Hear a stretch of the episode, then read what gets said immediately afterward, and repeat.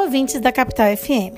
No comentário de hoje, falaremos sobre um preocupante anúncio feito pelo presidente da República, Jair Bolsonaro, nas redes sociais na segunda passada, dia 13 de maio, de que seu governo pretende fazer uma redução em 90% das normas regulamentadoras, as NRs, elaboradas pelo antigo Ministério do Trabalho, hoje Ministério da Economia. O presidente teria ainda escrito que as alterações seriam para diminuir custos para empresas e que a primeira NR a ser alterada será de número 12, que trata de maquinários e equipamentos. Entretanto, alguns esclarecimentos devem ser feitos ao presidente e sua equipe. Inicialmente, é importante destacar o fato do Brasil figurar no cenário internacional como o quarto país do mundo com maior número de acidentes de trabalho. Entre 2012 e 2018, quase 5 milhões de acidentes do trabalho foram registrados no Brasil, cerca de um acidente a cada 50 segundos.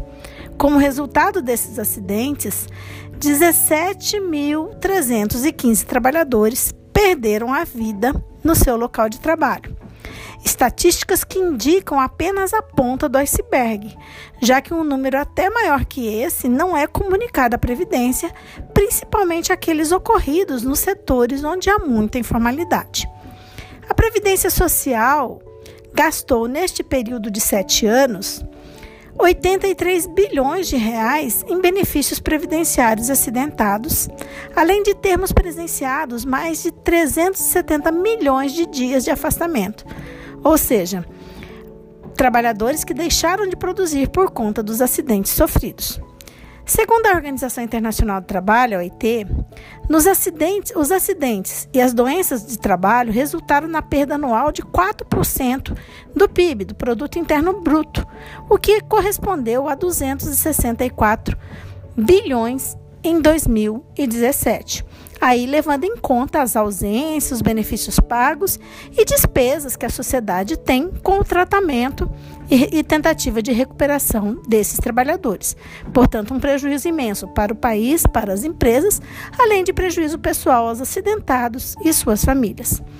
As NRs são redigidas em um processo tripartite, ou seja, com a participação do governo, empregados e empregadores, e um processo democrático e contínuo de revisão.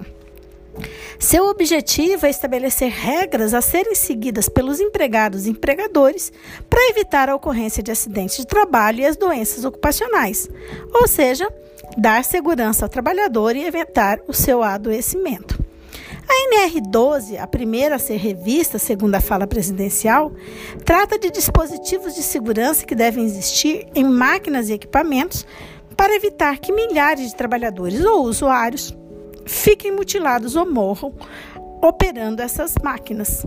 Estabelece normas como, por exemplo, aquelas que determinam que as motosserras devem ter uma proteção para que, na hipótese de arrebentar a corrente, essa não atinja o operador. Normas que dizem que o chão dos lugares onde estão instaladas as máquinas e equipamentos devem estar limpos, sem sujeiras, graxas, graxas ou óleos que o tornem escorregadio.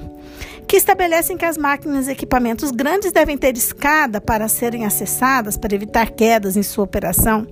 Que dizem que as máquinas e equipamentos que utilizem energia elétrica por fonte externa devem ter uma chave geral de fácil acesso e protegida para que não haja o acionamento acidental e protegendo assim as áreas energizadas e assim por diante.